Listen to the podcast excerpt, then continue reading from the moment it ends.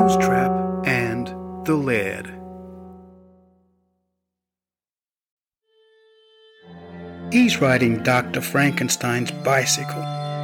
He collected all the body parts from dead bicycles all over town, gave them the spark of life, created a transport abomination. The push bike seems to trudge along, each pedal push a clumsy, unnatural step. He's riding to the cemetery to find fresh flowers to take to his girl. She finds his frugal ways comical and intriguing. Dr. Frankenstein was a genius. So is her boyfriend, in his own way. She knows he is odd, but not evil or misguided. Her jewelry is all gold, salvaged from dumped electronics, handmade just for her. In her courtyard, the water in her fountain is pumped by a battery that is fueled by a rickety wind generator. The windmill is noisy enough to overwhelm the relaxing trickle of the fountain. Life with him is never relaxing, always on the edge of a new creation. A newly reincarnated machine. A zombie jalopy. He leans his bike against the rail on her front porch, pulls the string on the cuckoo clock doorbell he gave her for her birthday hands her the flowers, and kisses her gently. He knows how lucky he is. She understands him and didn't set the villagers with torches after him when he courted her.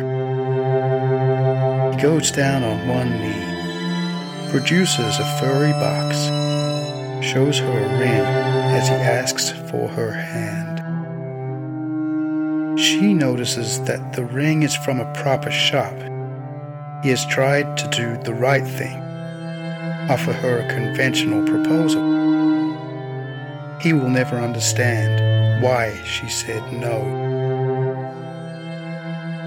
He rides away from her house on Dr. Frankenstein's bicycle, trudging miserably through city streets, scaring the dogs and children, heading back towards a cemetery, his mind on a new creation.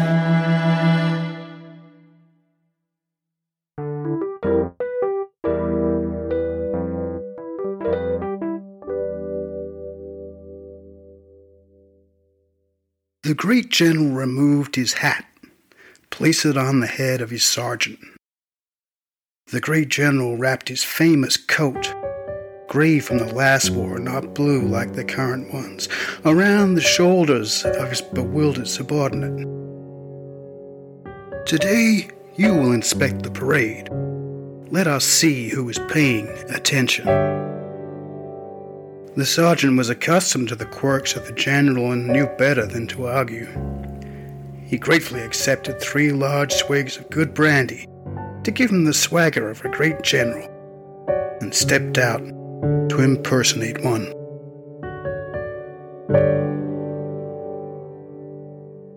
The great general heard the call to attention. He heard two cracks from a sniper's rifle. He heard the scattering of the men. His intelligence had been sound.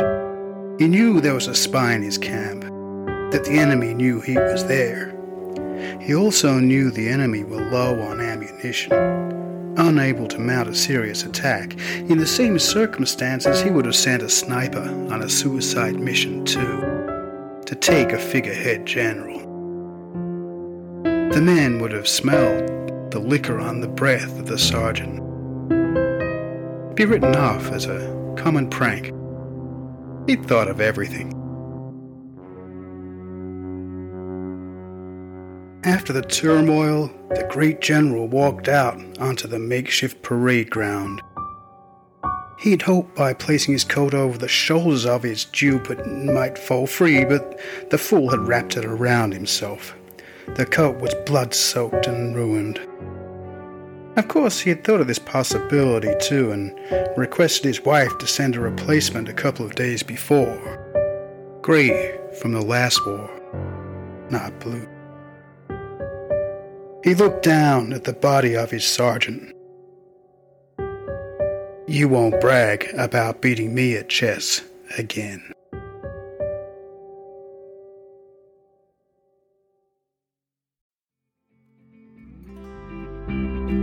Musetrap and the Laird is supported by some to keep it free for all. For details, please see the show notes.